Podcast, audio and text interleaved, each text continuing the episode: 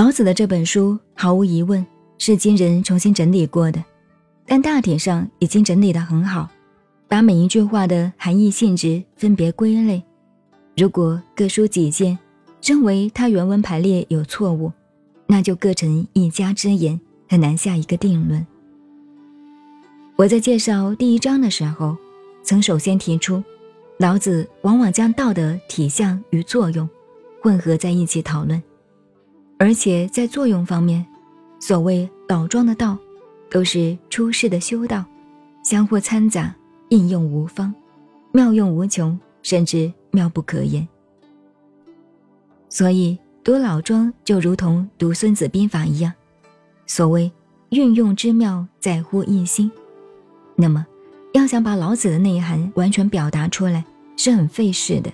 尤其在入世应用之道方面，常常牵涉到许多历史哲学，利用史实加以选择，透过超越事实的表面层，寻求接近形而上道理的讨论。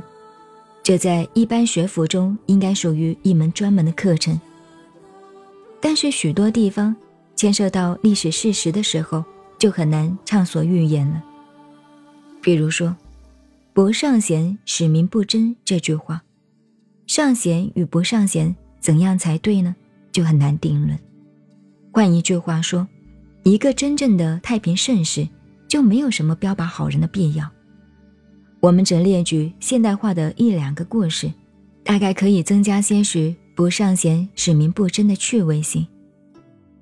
几年前，台湾社会上发起一个敬老会，对老年人表扬其年高德少。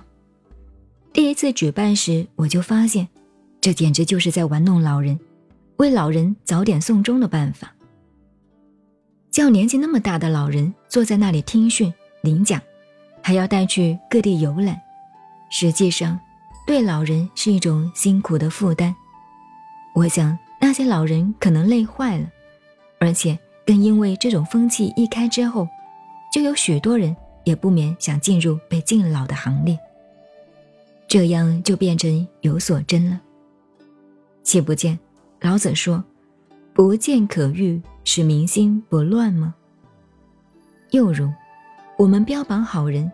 让好人受奖，开始动机没有什么不对的，但是形成风气以后，社会上就有人想办法去争取表扬，表扬好人的原意也就变质了。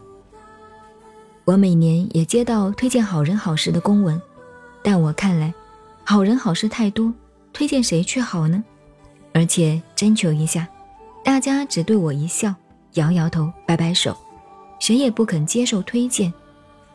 我常常笑着说：“有两个好人，我想推荐，可惜一个已经死了，一个还未投生。大概我还勉强像小半个好人，只是我同大家一样，讨厌人家推荐我，更怕自己推荐自己，还是相应不理，让贤去吧。我们由这两个故事大概就可以知道，所谓‘不尚贤，使民不争’。”在老子当时的社会，在那个历史政治的形态中，尚贤已经是一种毛病，因此他提出这句话来。闲话少说，书归正传。其实人类历史上千古兴亡的人物，从做人做事两个立场来讲，贤与不孝，君子与小人，忠与奸，在纯粹哲学的角度来看。很难下一个确切的定论。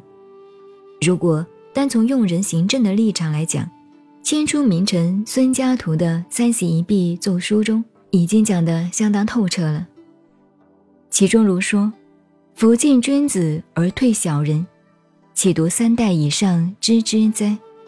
虽书记之事，临阵怨之，如不思用君子，且自治之君，各贤其臣。”孰不以为无所用者比君子，而绝非小人？乃粹于小人进而君子退者，无他，用才而不用德故也。德者，君子之所独；才则小人与君子共之，而且甚焉。语言奏对，君子纳而小人佞于，则与尔袭投矣。奔走周旋，君子拙而小人辩弊，则与莫袭投矣。即克事考劳，君子孤行其义而耻于言公，小人巧于迎合而功于显情。则与心习又投矣。小人服其所长以善投，人君逆于所习而不觉。审听之而其言入耳，地观之而其貌悦目，立视之而其才称乎心也。